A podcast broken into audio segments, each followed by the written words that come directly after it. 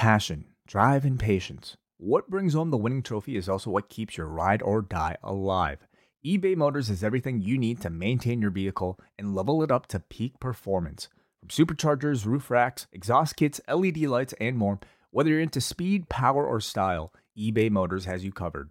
With over 122 million parts for your number one ride or die, you'll always find exactly what you're looking for. And with eBay Guaranteed Fit, your part is guaranteed to fit your ride every time or your money back. Because with eBay Motors, you're burning rubber, not cash. With all the parts you need at the prices you want, it's easy to turn your car into the MVP and bring home that win. Keep your ride or die alive at ebaymotors.com. Eligible items only, exclusions apply. Hello, everybody. I want to go back to December 27th, 2022, in a statement from the WWE Board of Directors.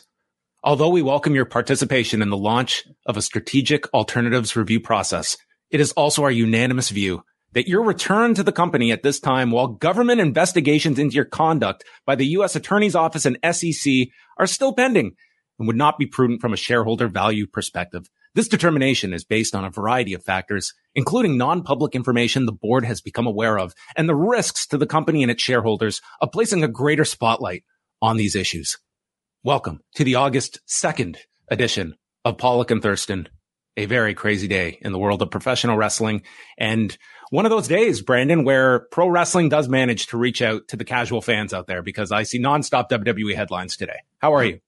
I'm good. How are you? This is clearly what, um, what W needs to do to reach out to the casual fans more often. This is it. To, this is, is it. To nothing, break more news like in 10Q filings uh, with the Securities and Exchanges Commission. That's the answer to all these questions. And how interesting that as the WWE returns to Ford Field this coming Saturday, the last event in that stadium, the Battle of the Billionaires. And this week, the two key draws to that WrestleMania, the Battle of the Billionaires, celebrating in grand jury fashion this week. What a what a return to Ford Field for this big 16 year return in Detroit. Yes. Yes, I have a feeling uh, Donald and Vince will not be uh, uh, meeting once again, though. This coming. You don't see highlights of that maybe being part of the opening. Uh, maybe Kid Rock will voice an open, referring to uh, two of his heroes. Yeah, I think they'll avoid avoid that. Well, we are going to be diving into a lot of things. I thought, you know, this week, no guest. We're going to be mainly concentrating on the uh, the Q2 earnings. I don't even. I, I, think like the Q2 actual like report is at least third down the list for us uh, today because. Correct me if I'm wrong, Brandon. When typically is the 10Q released in relation to the earnings report? So it, it varies. It could be as late as the following day. Yeah. Um, but I, I, was going to check just, you know, even before you brought it up, I wanted to see what the timing was when the alert email came out for the 10Q. And I am looking at it now. It was, let's see here, 7:31 a.m. is when I when that came out apparently. So that was well before the call. That was an hour before the call. In fact, correct. Yeah. So th- this was one where I mean, this is buried in this 160 some odd page 10Q filing that goes into a lot of the, the, the, the specifics of, you know, a lot of their aspects of business. But what jumps out here is on July 17th, 2023, federal law enforcement agents executed a search warrant and served a federal grand jury subpoena on Mr. McMahon. No charges have been brought in these investigations. The company has received voluntary and compulsory legal demands for documents, including from federal law enforcement and regulatory agencies concerning the investigation and related subject matters. And having just watched the Dark Side of the Ring episode where names were disputed, I am sure Vince Russo was reading this and stating, listen, they're subpoenaing Mr. McMahon. Vince McMahon is completely fine. Yes. Um, We'll talk about that next week, I think. Next week. We cannot cover Bash on today's show. There's just um, too much. So the, the, I, I'm looking at it and there's three paragraphs that, that we're concerned with here.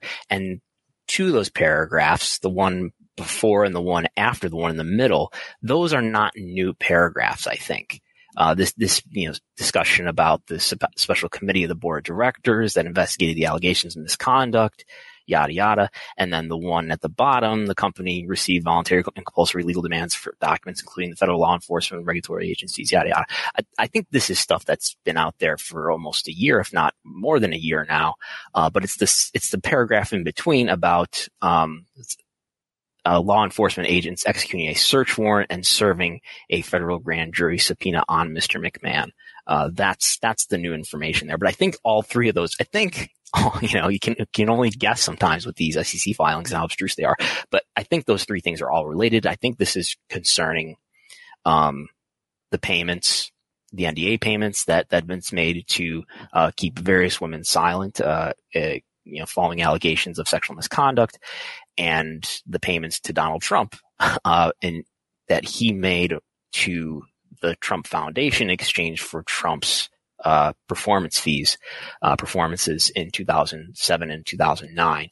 Uh, those benefited the company. They should have been recorded as company expenses. They were not. That's that's the big issue here. Um, that that's really motivating. That that put everything in motion last year. Um, and yeah, so I think that's what's happening here. I don't think this is some new story, you know, completely removed from the investigation of last year. Correct. Yeah.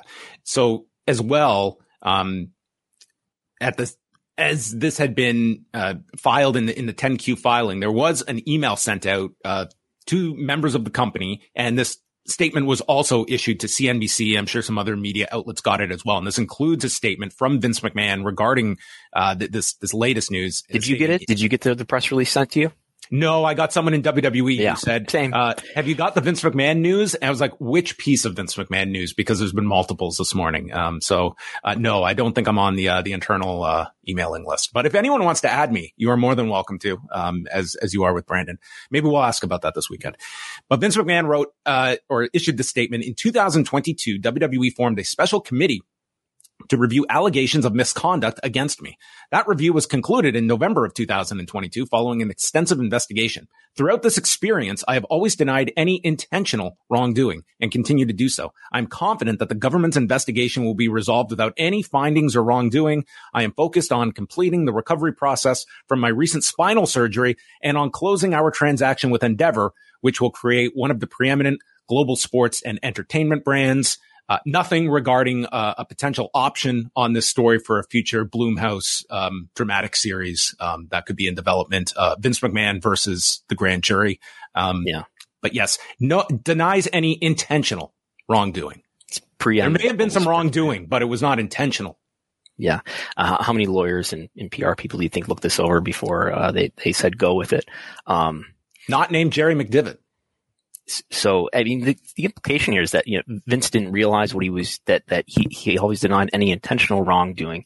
He didn't think there was anything wrong with um, paying off women and having them sign NDAs for uh, alleged sexual mis- misconduct. Um, and maybe this speaks more to uh, Vince's moral standards. But in any case, Yeah, and then- keeping it separate from company funds and um, other allegations that that have come out. I mean, just um, what what's the issue? What what could be wrong with all this? and and WWE made a comment too as part of this internal message. Do you have that? Um, have can, can you read that? I, I have it. Uh, WWE, uh, their, their comment was, we believe this is a continuation of the investigation that commenced last summer. WWE has cooperated throughout and fully understands and respects the government's need for a complete process. Uh, sounds similar to what Nick Khan said on the call itself, where he said that, you know, they're going to cooperate, but they're not going to comment right now on any legal matter. No, and I mean, at this point, like this was issued, as Brandon said, at about 7.30 this morning. I'm imagining most people were first finding out about this when one of the analysts on the call brought this up to Nick Khan and suddenly is referring to uh, the July 17th subpoena. And I think a, a collective uh, control F on July 17th was being uh, typed in furiously on people's computers and then realizing this thing like way down there in this, this 10Q filing, which I mean, had they released this 10Q 12 hours from now, I mean, this would have been, I mean, to their credit, they got this 10Q out and it was at least brought up on, on the call. Not that you were going to get any substantive answer. Um, but nonetheless, I'm like this to me, uh, overwhelmed any news coming out of this. The, the fact that Vince McMahon is on medical leave. I thought that was going to be the major takeaway from this call, uh, confirming the recent spinal surgery that he had, uh, about two weeks ago and is going to be on medical leave for an indefinite period of time. And the fact as well, you look at this and not to say one is connected with the other, but this subpoena was issued July 17th. And I believe the date they noted of the surgery was July the 20th or 21st. So this is happening within a several day period. Right. It, it reminds me of the steroid trial where I guess Vince had neck surgery. Is that right? Uh, during during the trial, so he just happened to be be appearing in the courtroom with the neck brace and all that. And Jerry McDevitt on Dark Side of the Ring stating how they, they celebrated the um the acquittal and there's the reenactment of Vince McMahon taking off the neck brace and throwing it up in, into the air. Um, not to say there's anything uh, connected with this, but people are naturally going to go to that. Uh, I mean, I, I, don't doubt that Vince at his age and the the bumps and the weightlifting that he's gone through in his life. Oh, no he, doubt. I no doubt that he needs surgery that you know he's he is reported to have had. I, I would be curious if this uh, surgery that he needed is something that he's known he's needed right. for a long period of time versus you know he just suffered a nerve issue like like lifting like this came out of the blue a month ago or, or something like that you would think given his regimen um, that this is probably just you know decades and decades of um, damage he has done to to his back. Um, but yeah it does theoretically like take Vince McMahon outside of whatever his day to day duties were and comes at the time as this uh, merger is still going through and it just is kind of puts the spotlight right back on Vince McMahon and this return to the company that was unanimously voted against by the board of directors before Vince McMahon pretty much elbowed his way back into power in the company. And you can argue from the business sense that had Vince McMahon not been in this position, is this sale to Endeavor, uh, does it happen? And certainly you could look, it would not be as lucrative given Ari Emanuel's desire to have Vince McMahon part of this and even upping his uh, percentage in this, in this TKO Holdings uh, company as, as well. Like you can debate certainly Vince McMahon's involvement here, but this is sort of playing out like here is the latest chapter of this story that is not seen, not seen its finality yet. Yeah. I mean, he was asked in the CNBC interview the morning that they announced the deal.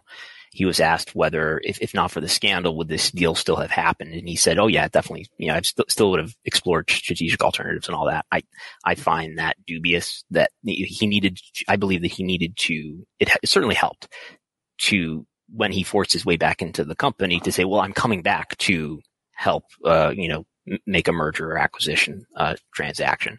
Um, so, so what, what do we believe about what he's been doing day to day?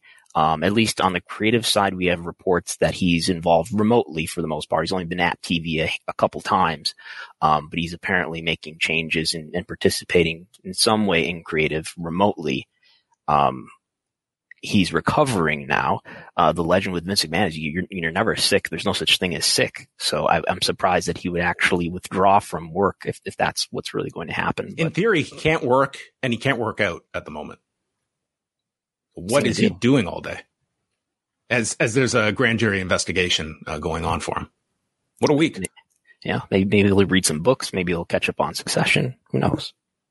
Get a tablet. Um, I'm, cer- I'm certain there's there's lots of options for him. The Bear is out, season two, great, uh, great television to to watch. Um, but nonetheless, it it was amazing to me just how this uh this news, like to me, it just usurped what was a pretty spectacular quarter. I mean, you you can look at like um, certain areas uh, being down, mainly their consumer products, but overall, this reflected a company that is on a huge popularity boom and the live attendance, the tele- the television numbers are just stunning when you compare the state of cable and where it's at. And as WWE is continuing into their negotiations, which were another big subject on the media call as well. But it seemed like most of the coverage is all on Vince McMahon and not so much the the company's uh, very successful quarter that continues a very successful year that will be another record setting one. Yeah, I mean the, the, the, earnings calls, most of the information that comes out of the earnings reports and the calls are of, of, of interest to people who, who might want to listen to WrestleNomics or, or, or, of interest. There's tidbits that, you know, wrestling news media in general will cover. But this subpoena, Vince McMahon, who's a, you know, a well-known celebrity th- throughout the world, that's, that's a much bigger story. Um, but I, I, thought it was interesting that, you know, I mean, look, the, the attendance is doing really well. Uh, attendance is up by, I think, 40 or 50% from the prior period. Um, TV ratings are doing really well, especially in the demo. Um, that's really happening. Why is that happening? Because content has improved. Uh, who's in charge of the content? Triple H. How many words did he say on, on this call? None. Uh, he was there though. He was introduced. Uh, he's present on the call along with CEO Nick Khan and CFO Frank Riddick, but uh, no, not even opening remarks. Prepared remarks were only from Nick and Frank, and they handled all the Q and A as well. Yeah, that was. It was very much uh, Paul Levesque in an even more subdued role than Vince McMahon used to be on, on these calls, where you wouldn't have even known um, that Paul Levesque was uh, part of part of this call at all. But this, it, it, was interesting to hear that as much as they are on this gigantic song, I don't think there was one one name drop of any one performer or anything no, like that. It so. was very much the WWE, we, and not assigning like even specific episodes like the June 2nd SmackDown that was one of the the big ones of this quarter which was the 1000 day celebration for Roman Reigns. It's just very interesting the fact that it was not so much um, crediting it to uh, the, the creative or any of these characters that have caught fire or this long-term storytelling all stuff that when it was the other side of the coin and they were being criticized over and why can't you create new stars and such now they're doing it and not so much assigning any of that um, any of that praise onto the, the creative side and and the characters that are involved in it. Yeah, I mean, when when things are going well, it's it's always because of something that you're doing internally, and when things are not going well, it's because of external things that are basically out of your control. Um, but I think it's SmackDown especially has, has really excelled, um, it, particularly in, in this quarter. But you know, Raw's been up to, um, and NXT has really uh, seen a surge in ratings of late with the addition of some main roster talent guest appearances. Um, but there's, I think there's a lot of praise to, to give towards their ticket sales performance and their TV ratings performance. And I think you have to put that largely on the content and the talent that's involved in that. Let's look at uh, s- some of the figures coming out of this. So for the quarter, um, this was their largest uh, quarter for revenue ever at 410 $0.3 million, up 25% from the same quarter last year. And these are both mania quarters last year and, and this year in, in, the second quarter.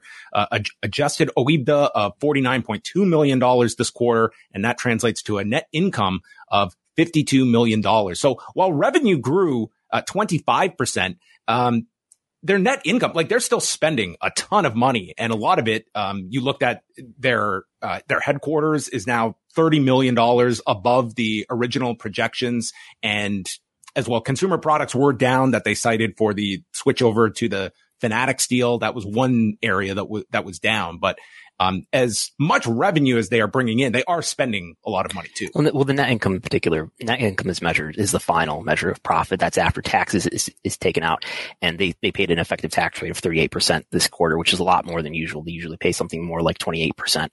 So I don't know what, what's behind that, but they paid a lot more in tax than they usually do. We also had uh, the live event sector, which I mean, for years and years, we were talking about how uh, dismal that this was becoming. And as Brandon mentioned, like they had a, a 51% jump in revenue uh, in live events, uh, averaging about 7,300 for the quarter if you factor out WrestleMania and uh, taking in $40.3 million in North American revenue. And then they ran 10 international events uh, as well. And a cool $93.59 for a WWE ticket in North America per event. Yes. Yes. We were also able to do some math on uh, WrestleMania. And we know that WrestleMania did, did basically what Pollstar had indicated that uh, WrestleMania did do. Um, you, because they give this, they give us quarterly averages for the North American attendance and they, and because WrestleMania is such a big event and has such a high attendance, it really skews things. So each year they break out, here's the average with WrestleMania and here's the average without WrestleMania the numbers are rounded to the nearest hundred. So we have to do some math and we get a range and the range this year, if I can find it, is a hundred, about a, I'll, I'll round here too, 122,000 tickets at the low end to as much as 130, let's call it 131 tickets sold. So th- I believe they're showing paid attendance this year. They're not showing, they're not including comps here on the investor site. Um, so anyway, that, that comes out to in the, in the middle about 126,000 and Pollstar had it at 127,531, um, which is 63 the first night, 64 the second night. So that's, you know, what, what they published here is consistent with, with what Pollstar had. Pollstar is probably getting it from an actual ticket audit, uh, like the, the gate receipts. So it is, it is what you would think it would be based on those Pollstar numbers. But wait a minute. I tuned into WrestleMania and that's not the number they gave me on on the broadcast. Mm-hmm. It mm-hmm. was a rounding error, right? Where they uh, 161,892. For it includes ticket takers and ushers and all of the talent and every person there. Uh, all of those people, may, maybe, maybe even some, some empty suites or something like that. Pl- plenty of, uh, people going back now and correcting those, those attendance figures that, that came out that, that, that no, particular no. week. If you look at, look, look, look this stuff on places like Wikipedia and they, they, they take the announced number at face value. Mm-hmm. Are you ready for the great attendance debate that is going to be taking off any day now as we, I'm prepared. as all in starts to hit 80,000? I've briefed everyone on Twitter uh, yesterday. are you, are you ready to have to announce or explain to people what a turnstile count is? So WrestleMania 32 is going and, to be and, why, and why, why, are the Arlington police involved in this, Brandon? Tell me, tell me all They're this. very involved. They're very involved. Uh, so, so you want to talk about this now? So WrestleMania 32, which, which was announced famously as 100, 101,000 is it on here?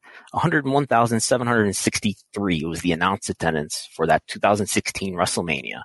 Um, the one was that, that that's the one main event by Roman Reigns and and, uh, and an Undertaker who's staggering around the ring, barely able to bump feet. This was right? uh, th- this was Reigns and Hunter in the. You're right. That's right. I'm sorry. That's right. That was the following year, I think, or maybe even 18. Anyway, that's right. Okay, and th- this is the Shane McMahon jumping off the cell.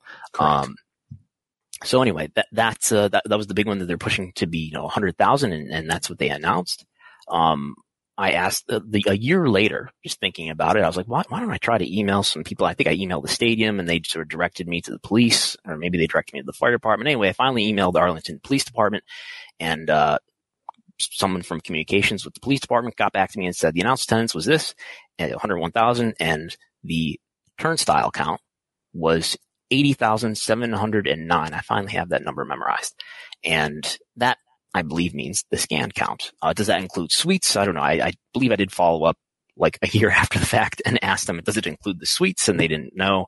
Um, so 80,000 is the number of people whose tickets were counted or scanned.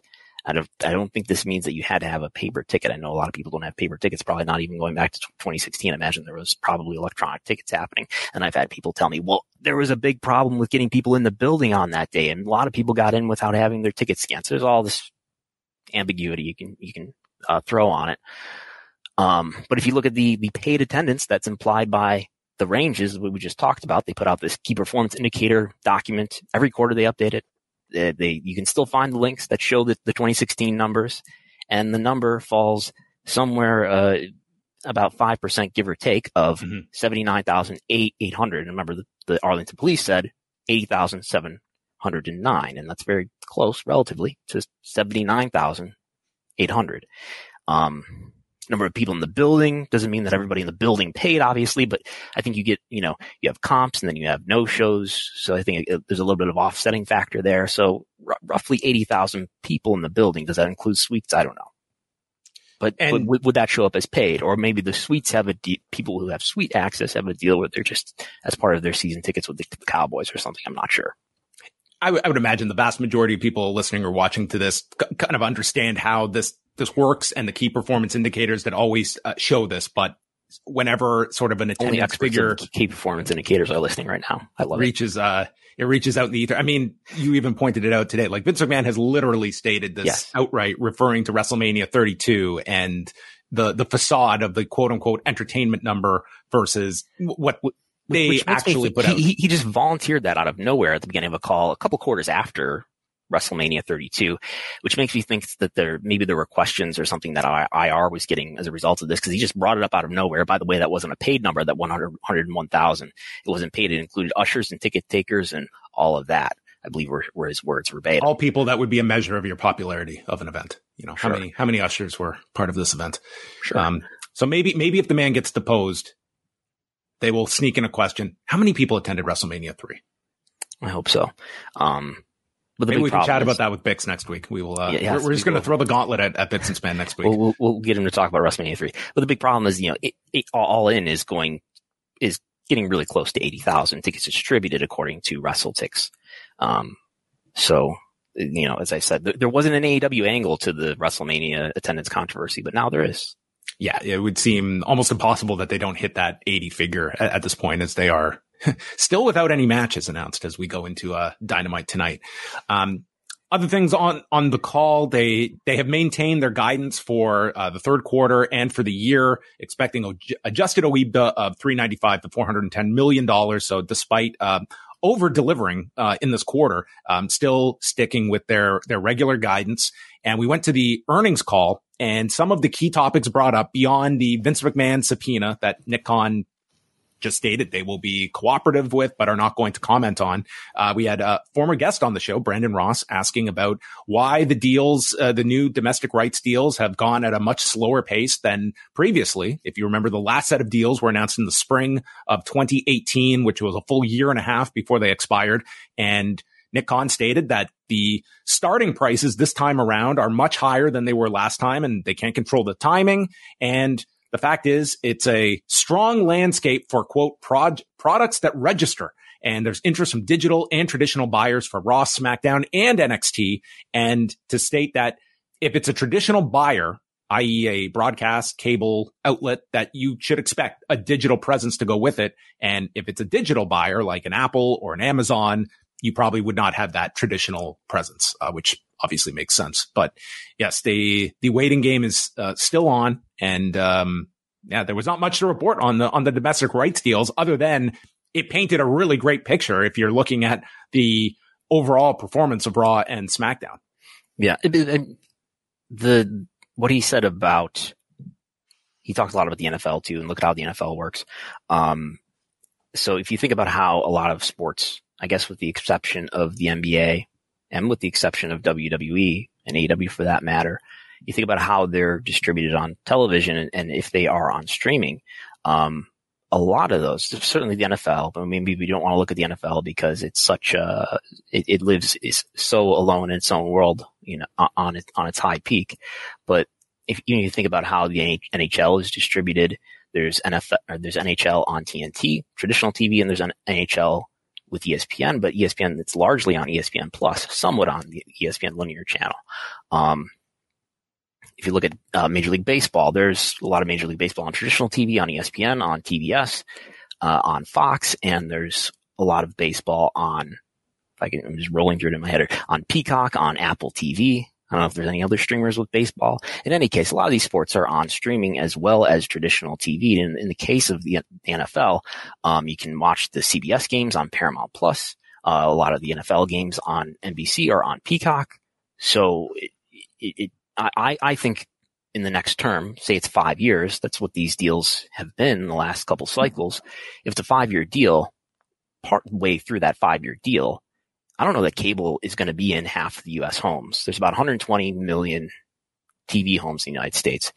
Um, there were numbers that just, you know, that John Ourand was, was putting out uh, of Sports Business Journal the other day showing, you know, this is what the, the big channels are in, and they're in like the low 70 millions. 70, so, it, um, yeah, t- he was explaining that, um, August 1st, um, th- they've lost, there's 3.1 million subscribers that have dropped cable since the beginning of the year. 3.1 million and also adding the fact that technically FS1 is now in more homes than ESPN, even though ESPN is a more profitable channel based on what they get per subscriber. But that's stunning to me that FS1 is actually in more homes than ESPN now. But like, what's the difference? I, I consider those. I, I, mean, it's it's probably marginal, but it yeah. it does show you like the erosion of ESPN that a decade ago was in over 100 million homes. Right. And and in, in, the course of this five year deal, I think th- those channels are, are going to end up being in less than half of the homes. They're, they are in half of the homes now, right? 70 plus, you know, times two is 140. So that's more than half the U.S. TV homes. Uh, but as time goes on here and cord cutting continues to happen and, and ESPN and USA Network and Fox are in, Fox even are in fewer and fewer homes, you're going to have a diminishing and diminishing reach over the course of that deal. So wouldn't you want those Raw and SmackDown. Not, I know you're on Peacock and that's in more homes. Uh, but that's once a month. That's great, but that's only once a month. Isn't it important to have Raw and SmackDown, uh, to reach as many people as possible so that you can, uh, you know, sustain the popularity of your brand and sell tickets and, and things like that? Um, which raises the question about Fox. He said if it's a traditional player, it'll have a streaming component to it. What, what's Fox going to do? Fox doesn't really play in, in streaming except for Tubi, but I don't, I don't see, uh, the, you know, Tubi is not, uh, cannibalizing, if you will, Fox content. Like we don't see the Fox NFL games on Tubi or I think any streaming platform. Fox has been, you know, pretty strategic about you know, letting everybody else kill themselves with streaming and, and they're going to stick to traditional TV. And I, I, think probably end up being a, a component in a uh, in consolidation later. Um, so I don't know what happens if, if, if Fox renews SmackDown.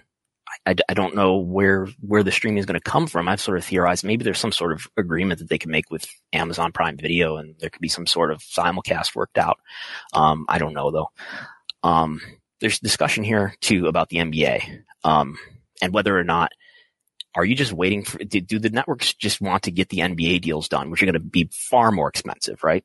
And the content is, is a lot more popular and valuable.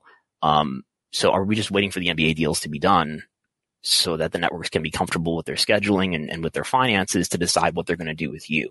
And Nick Khan said emphatically no. This is what he said in the past that, you know, they, they, they think they're their own thing, that they have their own value and it'll be fine. Um, it would explain why NBCU has not re- renewed yet. I think we all expect that NBCU is going to renew Raw. Uh, hasn't yet, and they're out of the, the exclusive negotiating window. And NBC is probably interested and probably is going to bid on uh, NBA content. Um, WBD might bid on less content. So there might be some for for the MB, NBC for NBC to pick up without the NBA even having to create you know new windows or whatever. Um, Which would also extend like if as it's been noted if NBC were to get uh, even a portion of the NBA package, it wouldn't just be NBC. Like a lot of those games would probably trickle down to the USA network as well. There'd probably be a Peacock component in there. I'm curious as well of your thoughts on what kind of a role, if any, NBC could play as an outlet for a SmackDown or in certain cases, a simulcast uh, of Raw for, for certain big episodes or just some component that there, there's, there's a broadcast add on in, in, these new deals that you're seeing. I mean, it's, it's almost, it used to be very rare. You would see UFC on ABC and now like the prelims, they are almost always now they're on ESPN, they're on ESPN plus and they throw them up on ABC. Yeah. Give it the wide, widest reach, reach possible. Um, the Super Bowl is going to be on Nickelodeon this year, I believe. That, that was a, news item recently. Oh, um.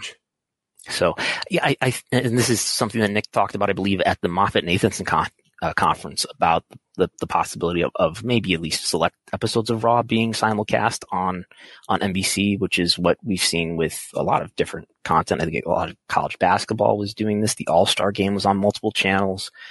Um, there's there's other stuff that, that this has been done with too. Um, just to give it the widest reach possible, I guess. And I could see it happening uh, on on select occasions. I, I find it hard to imagine WB having a regular home on NBC broadcast. Um, I don't know about SmackDown. Um, I'd have to look at TV schedules to see like what, what is, what does everybody have on, on Friday? But, you know, SmackDown could be on any, any night, I suppose. We can move to any night. We have an audience that, that moves without any resistance. That's been a big selling feature but, for the point, the point with, with NBC, like we know what to, the ESPN airs NBC airs NBA, not NBC, the NBA with with uh we know TNT is airing NBA during the season Tuesday, Thursday, right? And is ESPN doing Monday, Wednesday? So, I mean, what, what's what's likely to happen here? Maybe maybe TNT gives up some of their games or all or one of their entire nights or something like that. I guess that would open up Tuesday and Thursday. Um, you would still have you know Monday open on the on the, if it's all, all going to be on USA. Let's say I don't know. Um, you would still have Monday open. I would think that would be your preference is to have you know let your really popular WWE Raw content, you know, win on Monday, which it is right now. It's been n- number one on multiple weeks lately overall.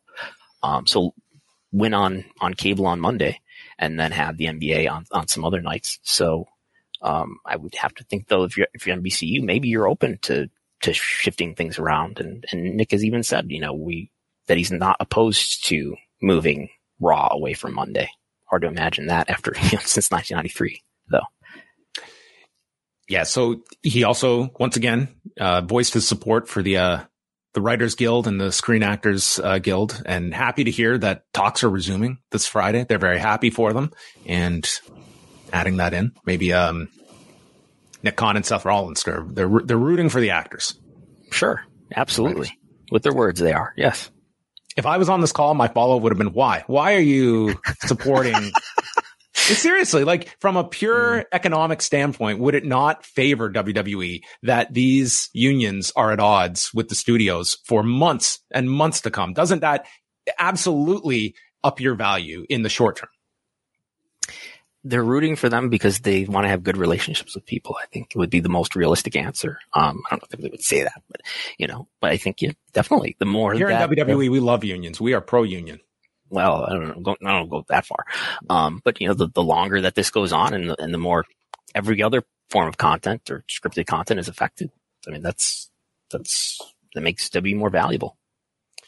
It was also brought up the, the fact that, uh, despite the investigation into Vince McMahon ending last November, uh, there are still expenses that have been incurred that have bled into this year with uh, 7.1 million paid out uh, throughout the first six months of the year, and that Vince McMahon has agreed to review and reimburse the company for all reasonable costs incurred, and thus far has paid 17.4 million dollars towards this investigation. That I would love to know what the grand total of this investigation is by the end. That the millions and millions that have been uh, put into this investigation.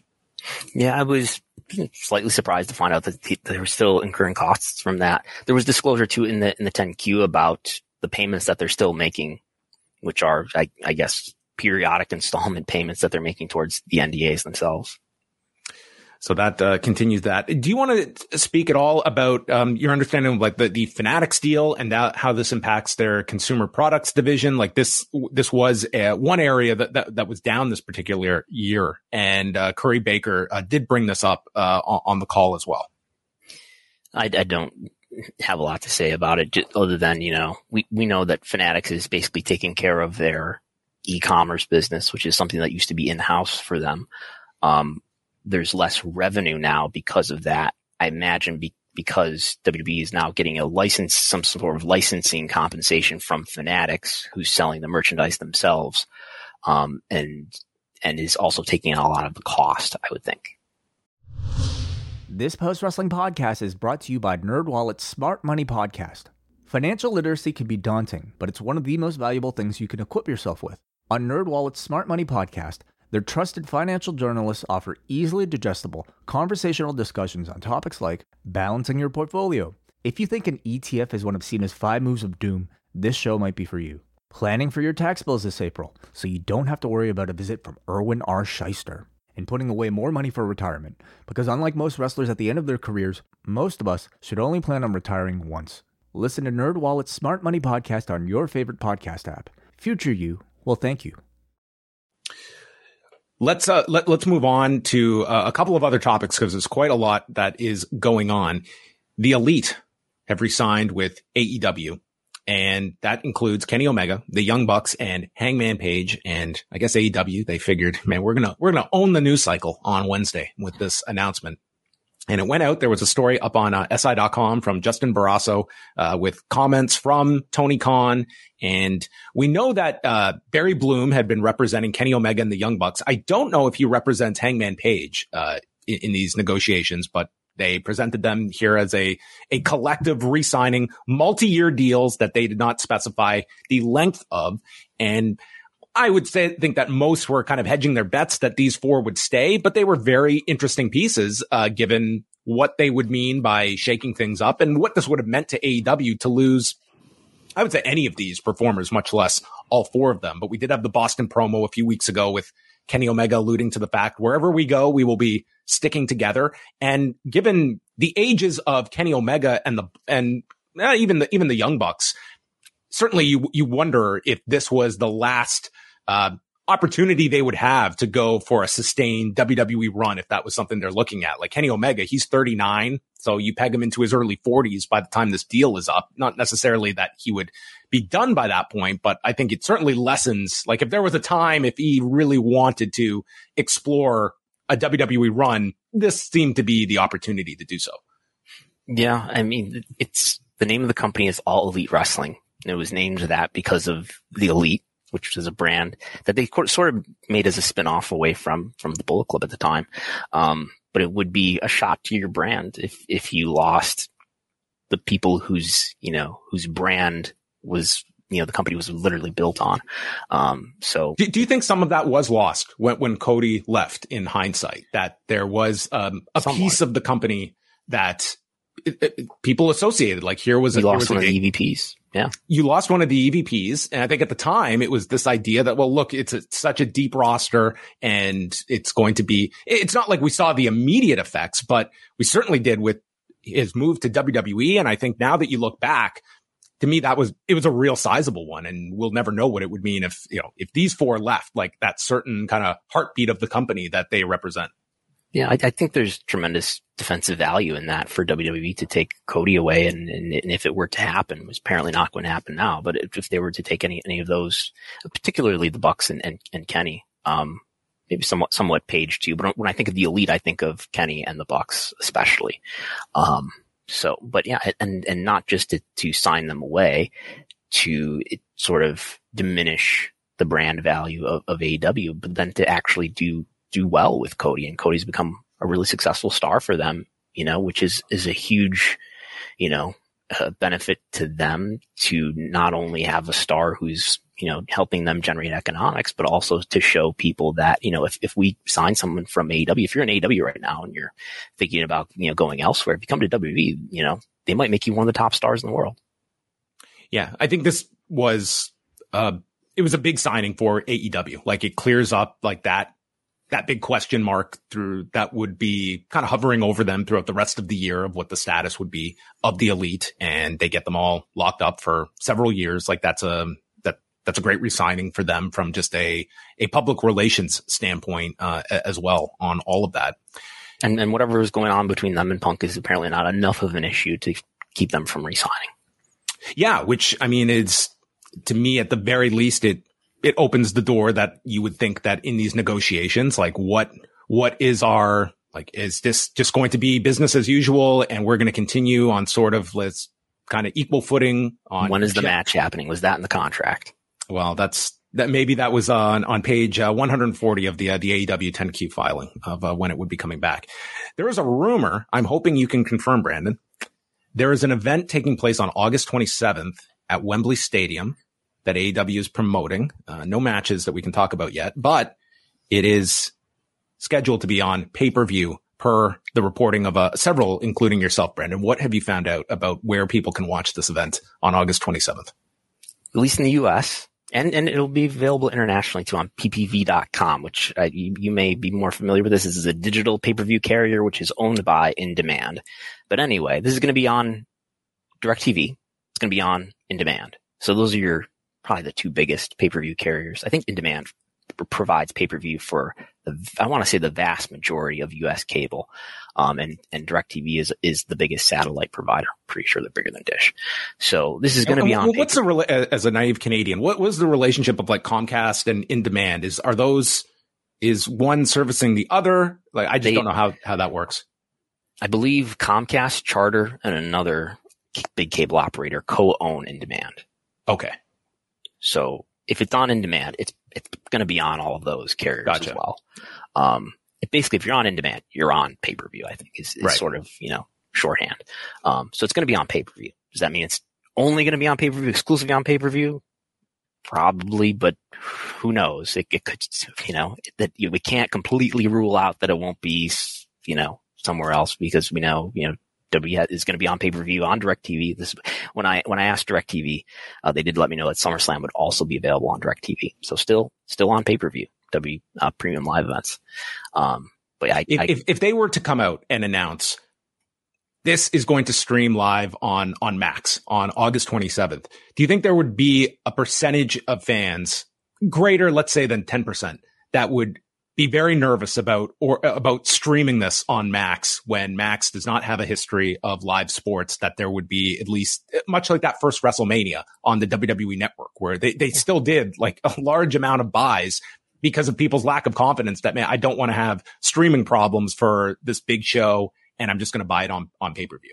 Yeah, I, th- I, think you would still have a lot of people ordering it uh, through pay per view, either because they just, you know, d- don't want to go through whatever they would have to go through just to set up Max, and maybe they don't have the, the streaming devices set up to, to make it happen, um, or whatever. But I, I don't think that's going to happen. I, I would be surprised if by the time Dynamite is over that we don't know that this is going to be if it's not messaged clearly enough that this is going to be a, a pay per view, an exclusive pay per view.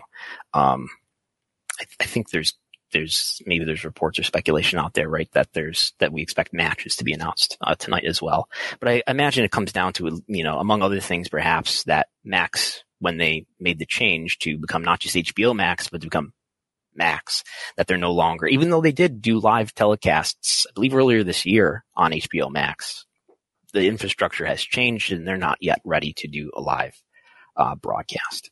Um, do you think it's an issue at all for this to be so unclear uh, still up to, to this moment? The matches or the broadcast information? The broadcast itself. Not really. I think it's I, I think it's ideal. Like you want to get this kind of stuff out there. Ultimately, it's people are deciding on this the week of, and it's just, it's going to be baked into their heads that I'm going to have all the usual outlets to watch this on. And provided they're on those normal outlets, I don't foresee it having any grand impact on people, but it is a little, obviously there's something behind this of why this has been delayed for so long that you can't just get this out there. It, it's hard to believe that this was the day one plan if it was just like, why would this information be held out till just a few weeks before yeah. the pay per view? And, and, I, am sure the vast majority of purchases are made in the final hours before the show actually goes live.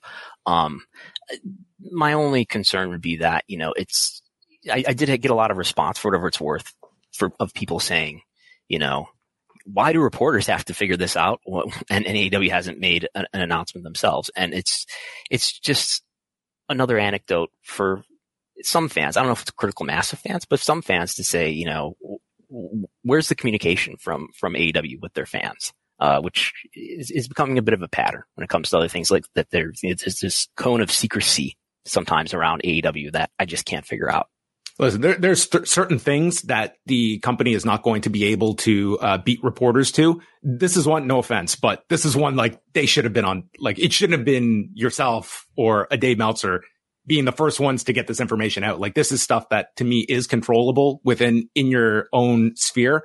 I would say in terms of impacting your fans, I'm not accounting for people that maybe have heard this announcement and might have just assumed maybe this is going to be a free special. Maybe there's some way I'm going to watch this. And now I'm hearing that this is going to be a pay per view on top of asking me for the same amount the next week if there's no like kind of bundled option as right. well. And, and, that's another thing. We don't know if there's going to be a bundle option, if, if, if fans are going to be asked to spend a hundred dollars. Uh, that, that aspect, like if, if this is a paper, like th- that is a tough ask for people, no matter what your lineups are on back to back weekends. And granted, there are certainly your, your fans that will just buy both.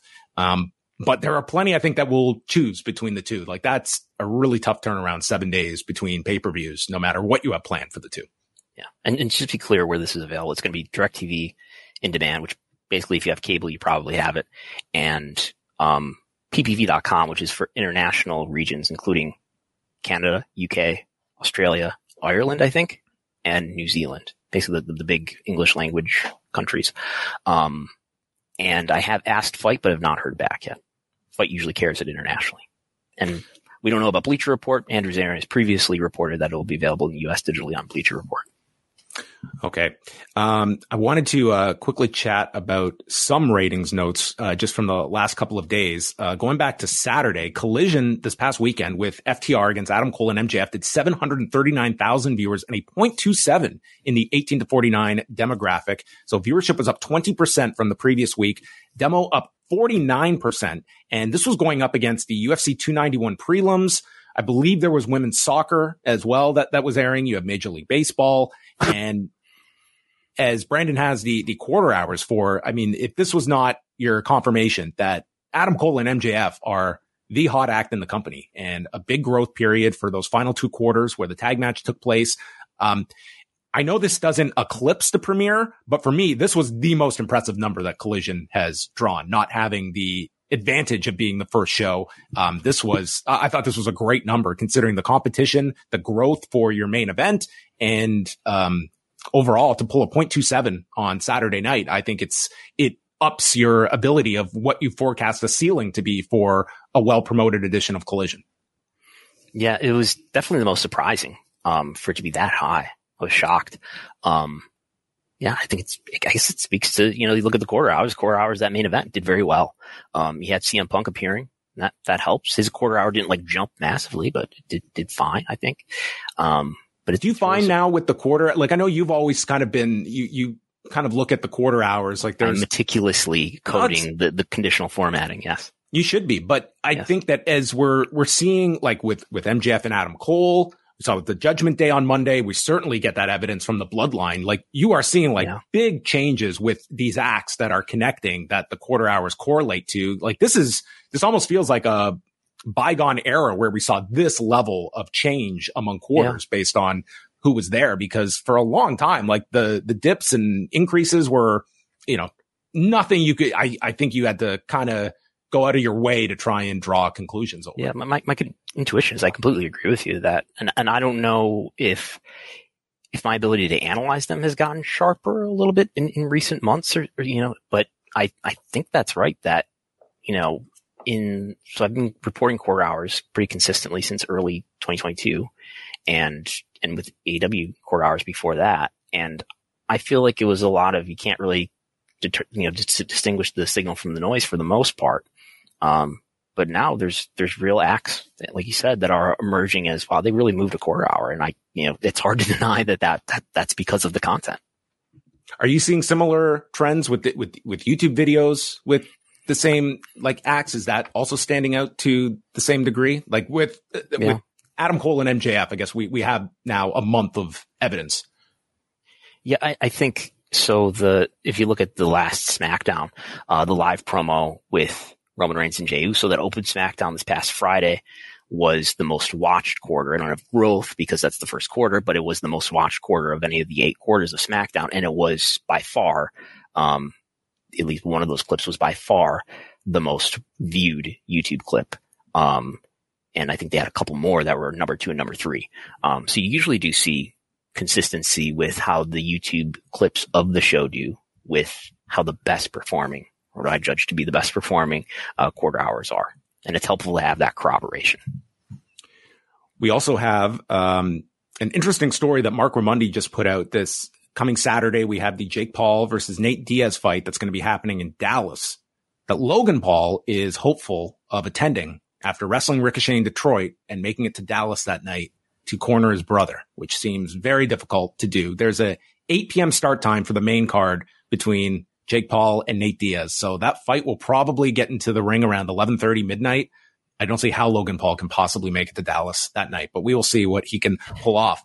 But the interesting part in this article that Marc wrote is that in the lead up to Nate Diaz getting into a, a, boxing fight, WWE entered the mix and they wanted to put together a fight, a real fight between Logan Paul and Nate Diaz. And once WWE got on a WWE show, they didn't state if it would be on a WWE show or if WWE would be promoting this as a separate event. I would think this is pure brawl for all rules.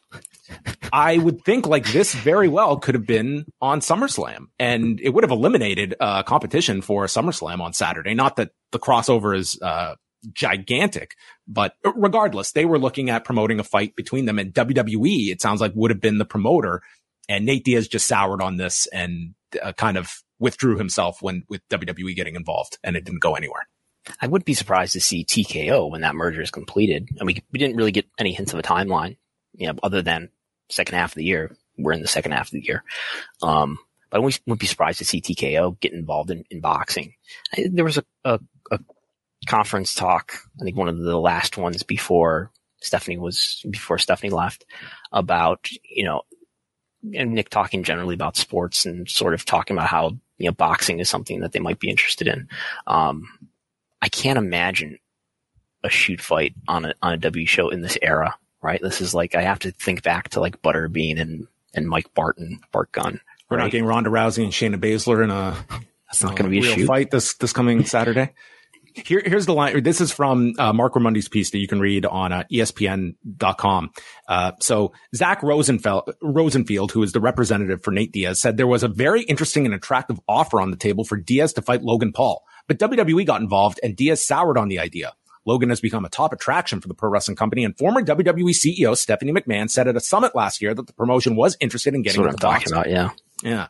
Uh, quote, the WWE came in and then they wanted to take over the whole thing, Diaz told ESPN. And I'm like, I just got out of the UFC. Why am I going to go sign with WWE? I fight for real. I'm not going to be doing a real fight on a WWE card or no funny shit like that. Logan said he heard that that was one of Diaz's reasons for not being interested any longer, calling it a weak cop out. Yeah. I mean, there, there's a real branding problem there. I don't know if it's a great idea in this, this point to, to try to mix those things. And it's not like the Brawl for All was a success. And it's not like the Butterbean and, you know, uh, Gunn fight is thought well of.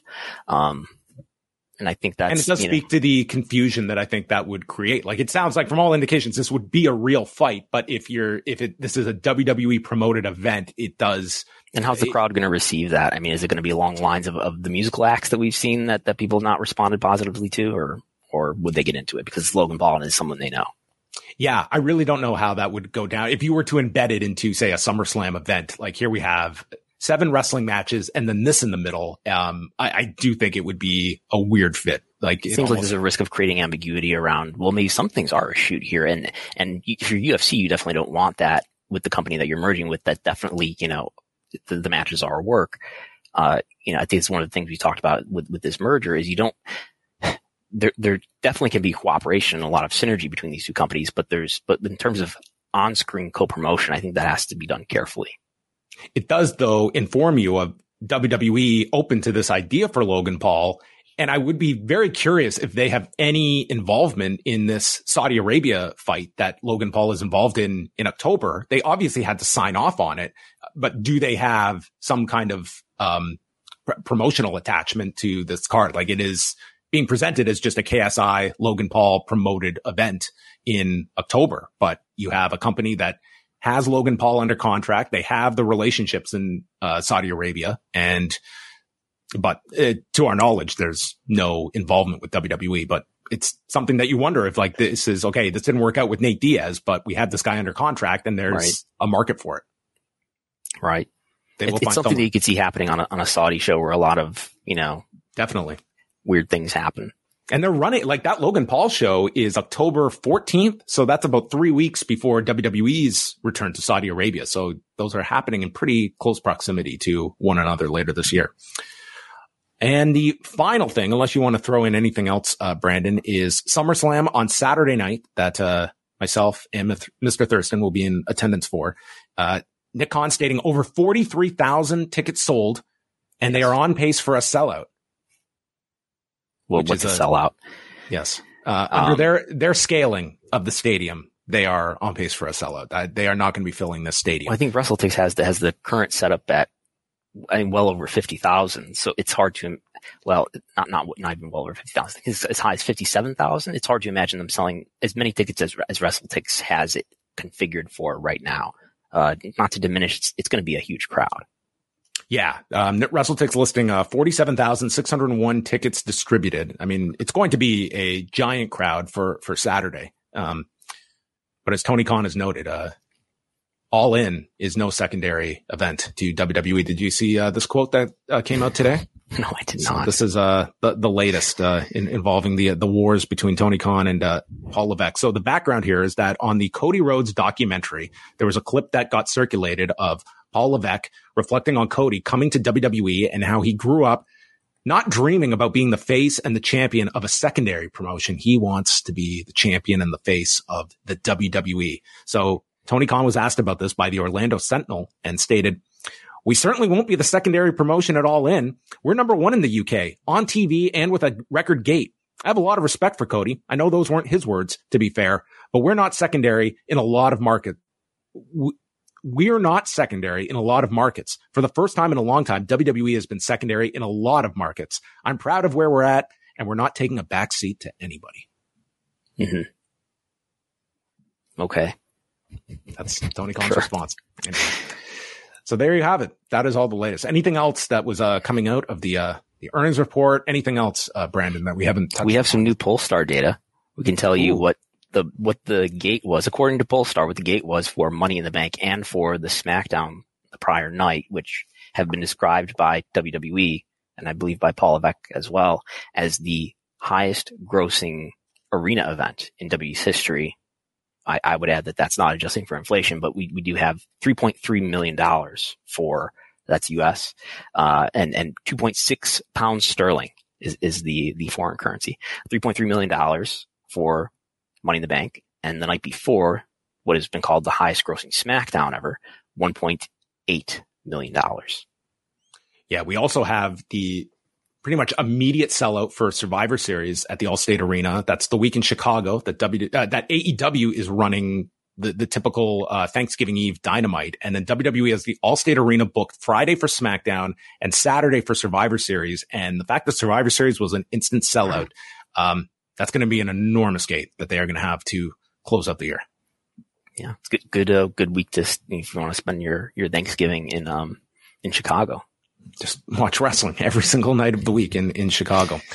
Let's go to a few super chats here. Um, let's go to Jake here who asks, do we know who, who now is running WWE talent relations? Um, that's technically still under the purview of, uh, uh, Paul Levesque. Yes, I, th- I, think that you know that that would be consistent with the press release that was put out about a year ago when Vince resigned. Is that he is wh- whoever is he wasn't dropping any titles. He was just taking on yeah. additional he, duties. Whoever might be the, you know, the, the, the, next person down from him, he's overseeing that person. Who, who would that be? Because you know, Mark Carrano's gone.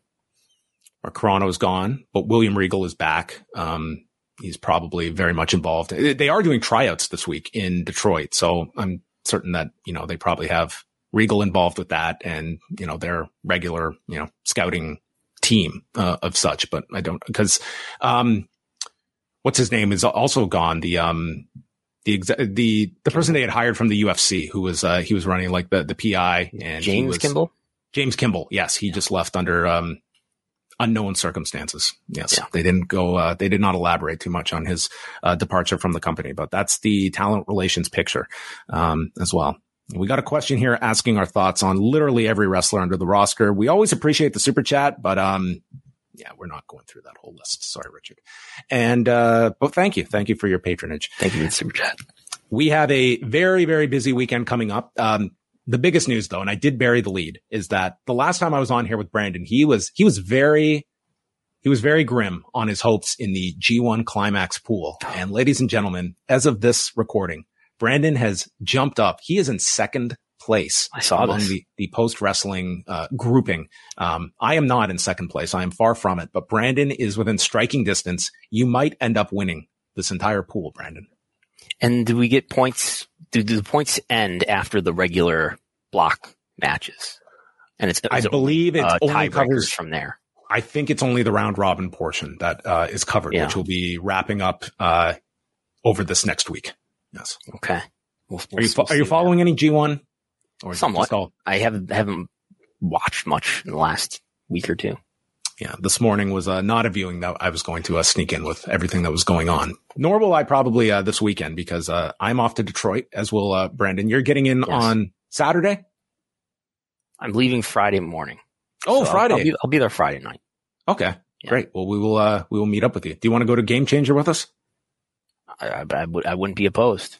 We, okay, we could well, we could negotiate this and have you know deep conversations offline, perhaps. Yeah, we could. uh Brandon and I will be the two people at the back of Harpo's, and we'll be uh counting heads and uh, then going to the ticket office. Uh, we're, we're really fun guys to hang out with at wrestling, as Brandon can attest to at uh, Forbidden yes, we'll be taking notes. Yeah, uh, I'll be I'll be quiet. I'll get in my five words throughout the five hours. All right. Uh, thanks to everyone for tuning in. It was a very busy one. Wai Ting and I are back tonight for Rewinded Dynamite. We'll be live on this channel at 10 p.m. Eastern time, chatting about that. And then over at postwrestlingcafe.com, it's our double header tonight as we will be jumping on to chat about Bash at the Beach 2000 on Dark Side of the Ring.